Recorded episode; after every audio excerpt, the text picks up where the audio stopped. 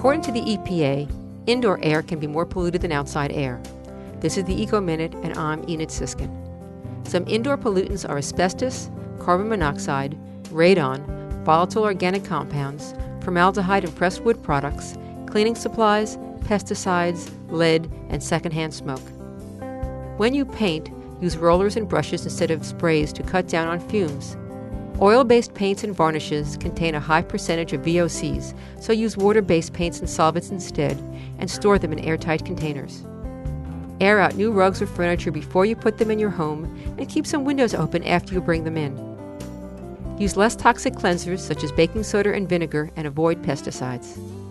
If you live in an area with high radon potential, test your home and above all, don't smoke.